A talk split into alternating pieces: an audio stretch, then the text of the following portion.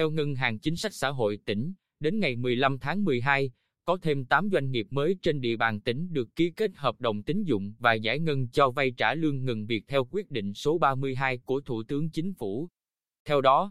8 doanh nghiệp được thực hiện giải ngân cho vay với tổng số tiền hơn 1,2 tỷ đồng để trả lương cho 816 lao động ngừng việc do ảnh hưởng của đại dịch COVID-19, gồm Công ty trách nhiệm hữu hạn May Hoàng Trung, Công ty cổ phần Gạch Tuy Nen Bình Định, Công ty cổ phần Hà Thanh, huyện Tuy Phước, Công ty trách nhiệm hữu hạn May Thái Triệu, Công ty trách nhiệm hữu hạn May Mặc Bảo Tính, thị xã An Nhơn, Công ty trách nhiệm hữu hạn Thương mại Phú Hòa,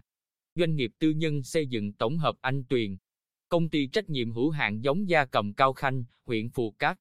Như vậy, đến thời điểm hiện tại, Bình Định có 15 doanh nghiệp được giải ngân cho vay theo quyết định số 32 để trả lương ngừng việc cho 1.177 lao động với tổng số tiền hơn 2 tỷ đồng.